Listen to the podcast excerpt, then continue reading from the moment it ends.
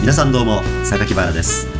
この番組は最新の事例やファクトデータ意外な事実などなど私の心にビビッときたものをご紹介してまいります。ぜひあなたのパワーアップとハッピーライフにお役立てください。それでは今日も行ってみましょう。この番組はデータサイエンティスト株式会社の提供でお送りします。前回の特別ゲストをお迎えしてのディスカッション。いやー、まあ、あんなに方々にまで話が及ぶとは思いませんでしたね。今回もとんでもないことになっています。どうぞお聞きください。多分全ての歴史はローマに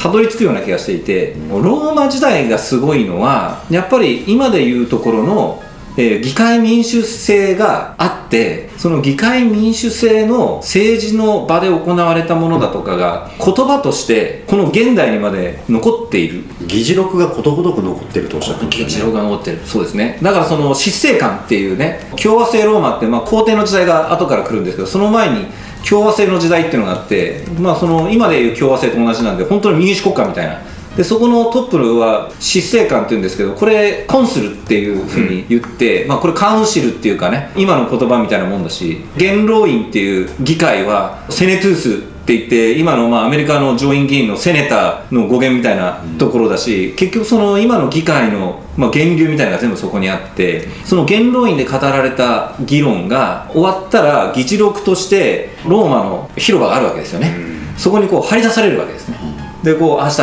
こうしたこうしたみたいなね。そしたらカエサルの女ったらしを揶揄するようなやじられたエピソードとかが議事録で残ってるわけですね。まあそういうところの面白さもやっぱりあるなと思ってて。で面白いのはローマのそういう歴史も含めて、まあ、人間の本質っていうものが実はあんまり変わってなくて。だから歴史から学んでその時歴史的な人物の人たちがギリギリの中でいろいろな意思決定や判断をしてきたということの失敗例も成功例も含めて現代人は学ばない手はないよなっていうのは僕も全くその通りで、その過去に起きた知恵を生かすっていうことでそれはあれだけ膨大な現代人の知恵を書物とか文章で残してくれたローマ人にはやっぱり感謝だなという気はするんですよね、その歴史で起きたことを紐解いていくと詳しい方もいろんなパターンご存知なんでしょうけど私ね常々思うのがねやっぱりね歴史はパターンが多すぎるでしょうからあの私なんか歴史素人の一人ですので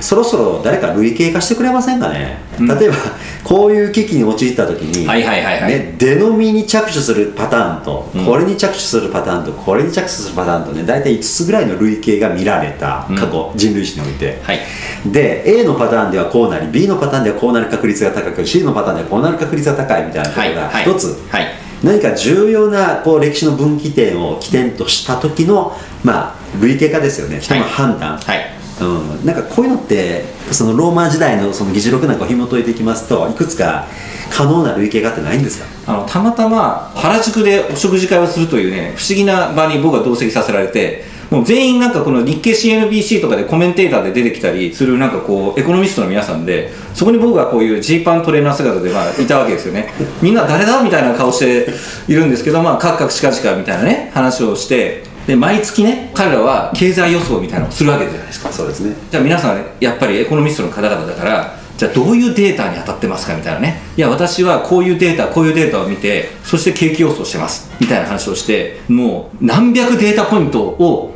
もう毎月トラッキングしてねアメリカの雇用統計がどうしたとかなんかね天気予報は結構ね景気予想に優位性がある。何百年前のからねアメリカの天気予報と景気のなんとかをこう結びつけてみたいな話を言うわけですよ。おでそこで僕は思ったんですよね。それこそデータサイエンティストですよデータがリッチになっていくと未来の予想可能性っていうのはより高まっていくはずだよなと。でも皆さんはいろんな予想をやってきた時に外れることはありますよねと。どういう時に外れてますかっていうのが、まあ、僕はそのエコノミストの皆さんに質問したんですよ、そうすると最大の不確実要因は政治だって言ってました。やっぱり政治っていうのは変数としては一番予想できない。他のやっぱり天気との連動性とか気温との連動性とか、あと人口動態。人口動態とか、失業率だとか、それがいろんな先行指数で分かってきたりするわけですよねあるいは今やってるのは人工衛星から夜の光の量を見て、景気のこの国の夜の光の量で消費電力がそうそうそうそうそう。それもある程度予想値として分かるっていうこととかね。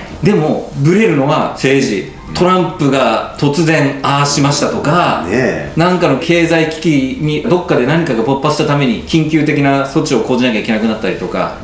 らそこがやっぱり予想できないって言ってました。なるほど。だだから萩野さんの今のご質問に関して言うと類型化はできるんですけどどこまで行ってもじゃあどっちに成功するかどうかっていうのはやっぱりそういう不確実なところがどこまでもあるから僕は潰しきれないんだろうなと。だからこそ新たな類型が現れるでしょうからね。そうなんですよ、ん。ビジネスも同じだと思うんですけどね。それだったらもうそのハーバードビジネススクールの卒業生の皆さんベストブライテストだからそこで学んだ皆さんのビジネスは100発100中で成功して上場するか会社バイアウトして億万長者になりました人たちばっかりですかったらそうならないじゃないですか。再現できないことがやっぱり多いのがやっぱり社会なんだろうなってそういういうことですね、まあ、少なくともその政治家の皆さんがその類型化を把握した上でね突飛な判断をする。これだと思うんですよね。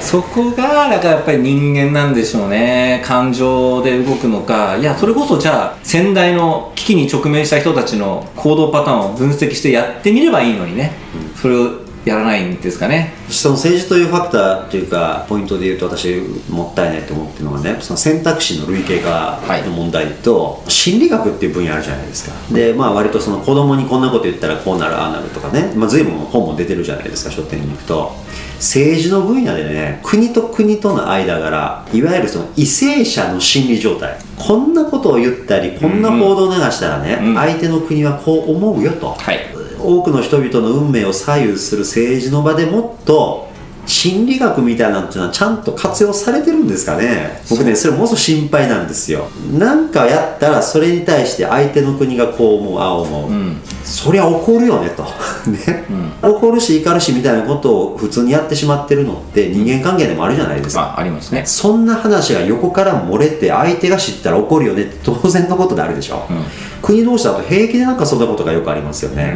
だから人間関係だと普通にそんな言ったらあかんでしょと思うようなこともね、なんかこう国と国の間になったらすごいレベルが下がるというか。いやでもね僕はこれは本当に政治家の世界になってくるとその人の評価ってこの瞬間ではやっぱり評価ってできないような気がしていてあー確かに。短期的に好かれることが長期的にいいかどうかっていうのは分からないっていうところは僕あるなと思っていてそこのなんかこの短力でという問題もやっぱり一方であるよなと。でこれもやっぱり不確実性があってやっぱ相手あっての話だし相手がどう出るかわからないっていうことの中でこっちがコントロールできることには限りがあってそうすると本当にいよいよ未来の予想って僕できないなという気がするんですよね僕たまたまそのそのゲイリー・オールドマンのウィンストン・チャーチルの映画を、ん。この間ビデオで見た時にこの立場に俺なったらヒットラーと戦うって俺言えるかなって本当にチャーチルの立場になると歴史の今だからね。いや絶対ファシズム倒すんだイエーイっていうふうに後からの人は言えるけど、当時はまだドイツの暗号さえ解読できるかどうかわからなかったわけですそうなんですよ。むしろ解読できない確率の方が高かったわけですよそうねなんですよあのー多分あれ解読できなければ負けてますよね。そうですそうですイギリスは。そうです。すると歴史はどう変わってたか。おっしゃる通りなんですよ。で解読できてないからウィンストン・チャーチル多分ね勝てるというね確信はねなかったと思うんですよね。なるほど。であの映画ってね1940年が舞台なんですよ、はい。つまり日本とアメリカもまだ戦争する前でドイツはチェコに侵攻してベルギーを落としてオランダを落としてデンマークやあの辺の北欧全部落としてでフランスも今風前の灯火ってところでいよいよドーバーを渡ってイギリス攻められてくるっていう。もちろんアメリカも宣戦布告していないっていう、アメリカも参戦してくれてないっていう。だから最後ヨーロッパの最後の砦はイギリスかっていう時にチャーチルが家中の栗拾うように首相になっちゃって、それでムストリーニが和平の仲介をしてくれると。ヒットラーに取り付いてくれると、今なら無駄な犠牲を出さずにイギリスの主権も守られるぞと、うんチャーチルさんここは戦うなんて言わずにムストリーニに頼んでヒトラーと講和だという提案にもう彼はなびきそうになるわけですよ。ただそう言ってる間にももうなんかこうもうフランスが今にも落ちそうですみたいなね。ベルギー落ちました。フランス落ちそうです。イギリスどうしますかみたいな。その時にもし自分がチャーチルの立場だった時にどう言えるかなみたいな。あ僕はあの会社の経営もやってた立場なんで、まあ、いろんな選択肢がある中でどっちにどうするっていう話の時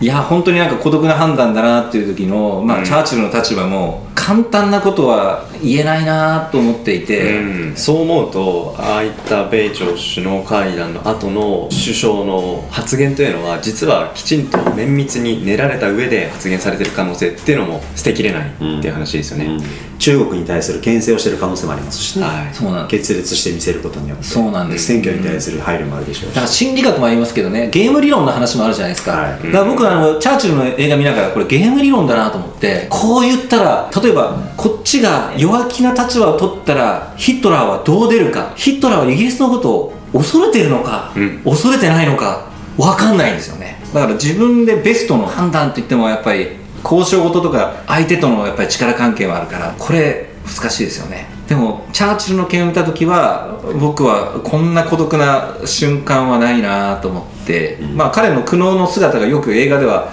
現れていたんでまあいい映画だったなというふうには、うん。チャーチルがいかに当時の要するにリーダーがいかに孤独で大変だったかっていうことがまあよく分かって後からでは分からないその当時のそのギリギリの立場っていうものをすごく考えさせられる映画でしたねね、うん。で何事もその会社も一つとってもね去年のあの会議でなんでそんなこと決めたんだみたいなことって会社ってあるじゃないですか。その時の空気でないとその判断の意味がわからないことってありますよね。だからね。歴史も多分そうなんですかね。そうですね。今の我々の感覚で、はい。その過去を判断するっていうのは非常にまあ難しいですよね。おっしゃる通りですね。当時の国民全体のその危機感の強さだったり、はい。その危機感を持ってるからこそ焦ってるその気持ちがはい。あったりとか、そうですね。おっしゃる通り日経新聞の土曜版の中の方にですね本郷さんという東大のなんか歴史学の先生がなんか歴史のコラムを書いてるんですけどこれがまあまあめっぽう面白いんですけどその人が書いてた話で面白かったのは廃仏希釈って明治維新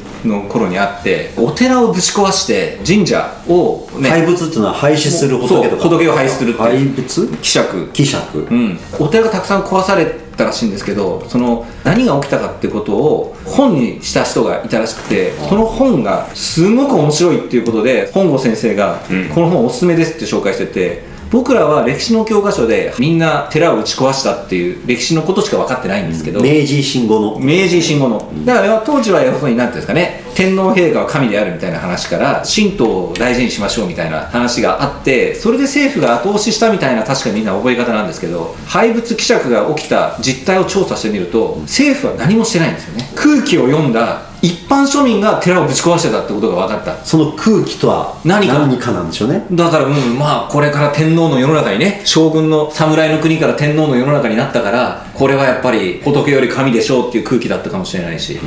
だから人間民衆っていうのはねあの時代でも民衆は勝手になんか動いちゃったっていうね。なるほど。でその時にぶっ壊されたものは今でいう国宝の6割とか7割はあの時壊しちゃったって言って今では考えられない、うんもったいないもったいないことしたっていうこともなんか書いてましたねやっぱり。なるほど。その当時の空気感が分かってないと理解できませんよね、そうなんですよ。それが民衆というのは何かねやっぱり恐ろしいその時の空気に流れてやってしまっていたっていうことは結構その僕らの知らないねことだし、えー判断できないわけですよねあんなことして。みたいな